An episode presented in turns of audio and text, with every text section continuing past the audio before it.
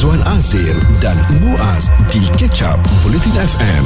Untuk anda yang bersama dengan kami, kerisauan kita apabila meninggalkan rumah ataupun anda yang memang bertanggungjawab untuk meninggalkan pejabat uh-huh. adalah untuk kita memastikan semua elektrik ya ataupun barangan-barangan elektrik yang kita gunakan telah ditutup dengan baik. Pada Ahad lalu, eh, kita terkejut bagaimana Wisma Jekyll Cawangan Shah Alam ya, sebuah gedung yang gah yang menjadi tumpuan uh, masyarakat di Lembah Kelang terutamanya pada musim perayaan tiba-tiba hangus dijilat api dan kejadian dipercayai berlaku akibat lintar pintas. Jadi dalam waktu ini, dalam jam ini kita nak bercakap tentang lintar pintas ini dan mungkin sedikit ilmu yang boleh kita timba bagaimana untuk kita elakkan kejadian itu daripada berlaku di kediaman ataupun permis kita. Dan ini antara maklumat yang telah pun dikongsikan oleh penolong Pesuruhanjaya Bomber Siti Rohani Nadir, Ketua Cawangan Perakuan Bomber Bahagian Keselamatan Kebakaran Jabatan Bomber dan Penyelamat Malaysia. Berdasarkan uh, rekod Jabatan Bomber dan Penyelamat Malaysia, punca kepada kebakaran struktur lebih daripada uh, 60% adalah disebabkan oleh alat uh, elektrik. So uh, punca ini biasanya ada berkait rapat jugalah dengan isu litar pintas hmm. selain masalah berlaku seperti overheat kalau kita lihat sebuah syarikat yang besar seperti Zuan katakan tadi uh, pastinya akan memantau mengenai ialah elektrik mereka kan hmm. uh, tak nak berlakunya litar pintas ni tapi ianya masih lagi berlaku sebenarnya apakah masalah yang uh, sedang dihadapi dan kita risau juga kita di rumah ni pun hmm. banyak dah kes-kes litar pintas yang berlaku kan dan juga kadang-kadang kecuaian kita contohnya kita setrika baju lepas tu kita tak tutup hmm. uh, swiss dan sebagainya jadi ini boleh mengundang kepada macam tadilah bomba kata overheat dan mencetuskan kebakaran. Kadang-kadang kita uh, fikir rumah kita ni batu tapi macam mana boleh terbakar? Kita ambil mudah. Kita kata sebab rumah kita ni tak ada barang uh, kayu dan sebagainya. Uh, kita rasa tak boleh terbakar. Tetapi jangan main-main dengan lita pintas. Uh, jangan tak tahu ya bahawa kerangka rumah kita yang dekat atap bumbung semua tu masih lagi menggunakan kayu dan ia memang boleh um, menjadi suatu kerugian besar kepada kita kalau terbakar jadi ada elok juga kalau anda mempelajarinya, uh, kita semua uh, mempelajarinya bagaimana untuk mengelakkan litar pintas ini. Stream Catch Up Bulletin FM bersama Fokus Pagi, Izwan Azir dan Muaz di bulletinfm.audio. Kita semua masih lagi tertanya-tanya uh, pada hari raya nanti uh, ke mana agaknya pusat membeli belah yang kita nak tuju apatah lagi bila Wisma Jekyll di Seksyen 7 yang selama ini menjadi tumpuan kita telah hangus terbakar. Uh, mereka kerugian 100 juta ringgit untuk bangunan sahaja, belum lagi termasuk dengan barang-barang yang turut sama musnah dalam kejadian malang pada Ahad lalu. Apa yang kita fokuskan pada pagi ini adalah mengenai punca dan kesan akibat uh, litar pintas ya. Hmm. Apabila berlaku kebakaran secara tiba-tiba, kita tolak tebi uh, kalau ada perubatan uh, khianat dan sebagainya. Litar pintas ini berlaku bukan saja di tempat-tempat besar di shopping mall, malah ianya boleh berlaku di dalam rumah kita. Betul. Jadi adakah dengan uh, kapasiti yang ada di dalam rumah kita box elektrik tu Izwan mm-hmm. boleh menolak ataupun boleh uh, awal-awal lagi mengesan litar pintas itu yang kita nak belajar pada hari ini. Dan kalau kejadian malang itu berlaku di kediaman kita, apa langkah yang perlu kita lakukan bagi mengelakkannya lebih memburuk dan uh, memusnahkan lebih banyak kemusnahan serta kerugian besar yang terpaksa kita tanggung? Pagi ni jom kita masuk kelas untuk uh, cara mengelakkan uh, dan kita nak cari punca akibat litar pintas ini kesannya kalau ia berlaku kita nak bersama dengan seorang juru elektrik daripada Mah Bayu Engineering Sendirian Berhad uh, saudara Muhammad Asrizal Aziman apa langkah pertama Asrizal uh, kalau contohnya bercakap tentang rumah saya uh, mungkin masih baru lagi. Jadi saya tak perlu risau tentang litar pintas. Apakah itu satu idea yang selamat atau memang saya sentiasa kena periksa uh, pendawaian elektrik di rumah saya bagi mengelakkan kejadian ini daripada berulang? Walaupun uh, kita baru beli rumah baru dapat kunci perkara pertama yang kita perlu buat adalah perlu uh, melantik electrician bertoliah atau juru elektrik bertoliah atau yang pakar untuk membuat inspection awal uh, sistem pendawaian rumah sewaktu belum membuat apa pun perpasangan hmm. kita kena ambil maklum walaupun yang pemaju pihak pemaju akan melantik uh, kontraktor elektrik yang berdaftar untuk membuat pendawaian di taman-taman perumahan baru atau banglo atau semidi atau apa-apa pun jenis rumah uh-huh. yang kita beli dan kita kena tahu satu rahsia mereka yang berdaftar adalah syarikat tapi yang membuat pendawaian yang buat pendawaian ni bukan sahaja uh, local person Uh-uh.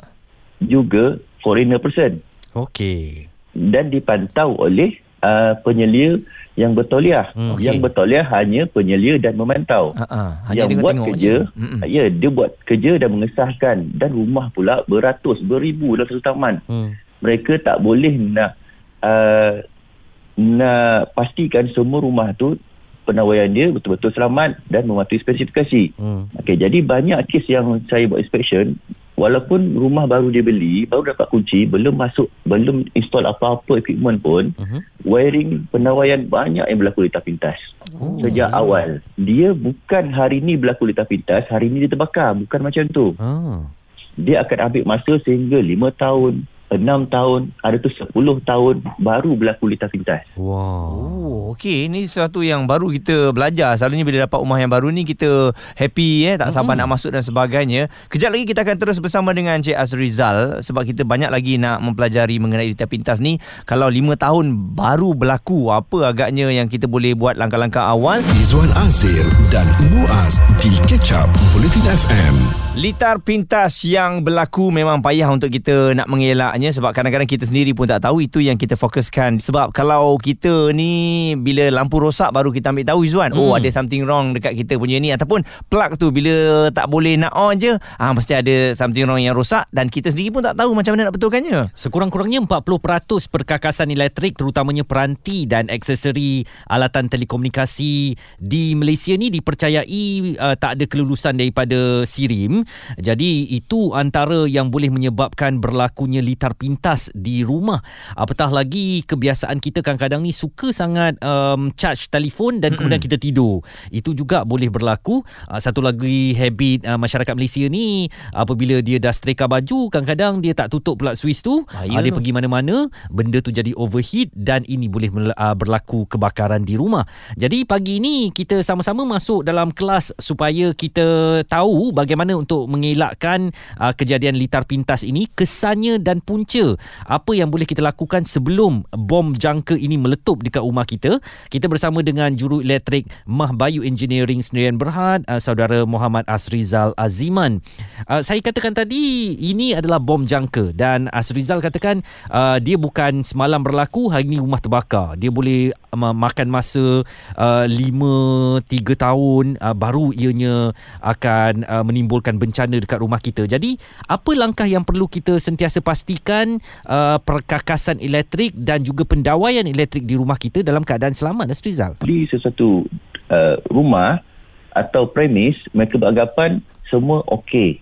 Dan mereka beranggapan elektrik tu wiring boleh dia pakai sampai bila-bila. Tu salah. Hmm. Elektrik dia, dia semua macam kereta. Macam kita beli kereta juga. Setiap 10,000 km atau 5,000 km kita akan buat uh, servis. Betul, Betul tak? Mm-mm. 10,000 km kita akan buat uh, tire rotation, alignment, balancing. Macam tu juga dengan sistem elektrik.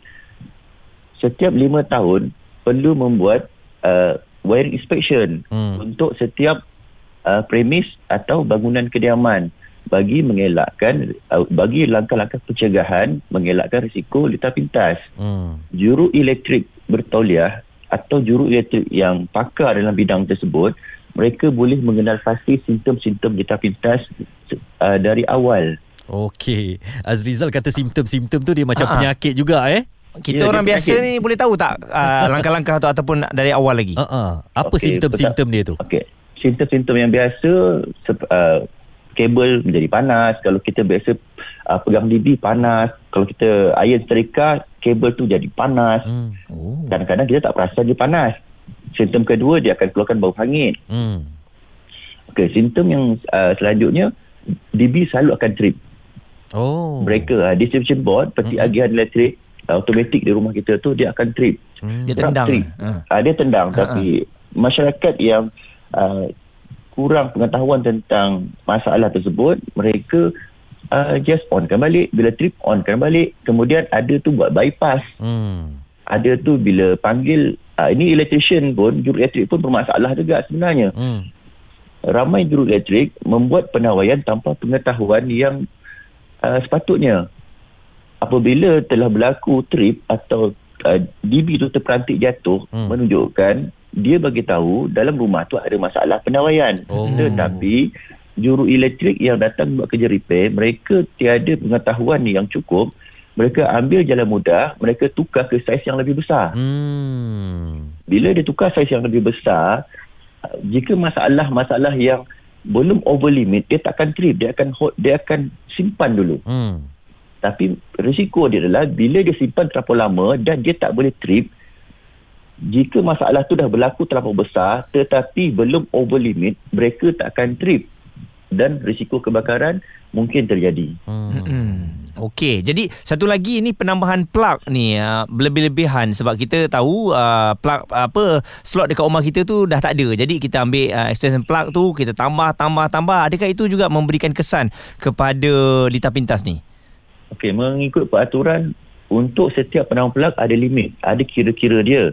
Tapi itu bukan masalah yang besar sebab kita ada breaker, hmm. kita ada DB elektrik. Okey.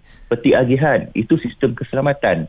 Walau kecuaian macam mana pun yang kita buat di dalam sistem pendawaian, jika ada masalah overload atau short circuit, breaker akan trip. Hmm.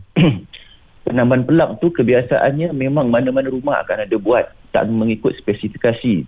Uh, looping plug terlalu banyak. Tetapi yang paling penting breaker tu kena make sure betul-betul berfungsi baik. Hmm. Kebanyakan rumah breaker jam. Mereka tidak ada uh, penyelenggaraan setiap lima tahun. Mm-mm. Jadi mereka tak tahu. Bila berlaku overload, mereka tak boleh trip. Bila berlaku litar pintas, mereka tak boleh trip. Bila berlaku masalah berkaitan alatan elektrik, mereka tak boleh trip. Sebab mereka dah rosak, dah jam. Jadi bila mereka tak boleh trip, itu adalah uh, itu adalah sistem keselamatan utama untuk sistem penawaian kita.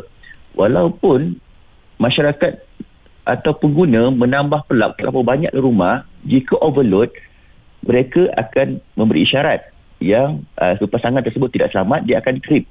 Okey, Asrizal, uh, ringkas saja, um, kalaupun uh, um, ada cetusan api akibat pendawaian yang mungkin dah dimakan usia ataupun yang dah rosak ni, rumah saya rumah batu kot. Macam mana dia boleh terbakar?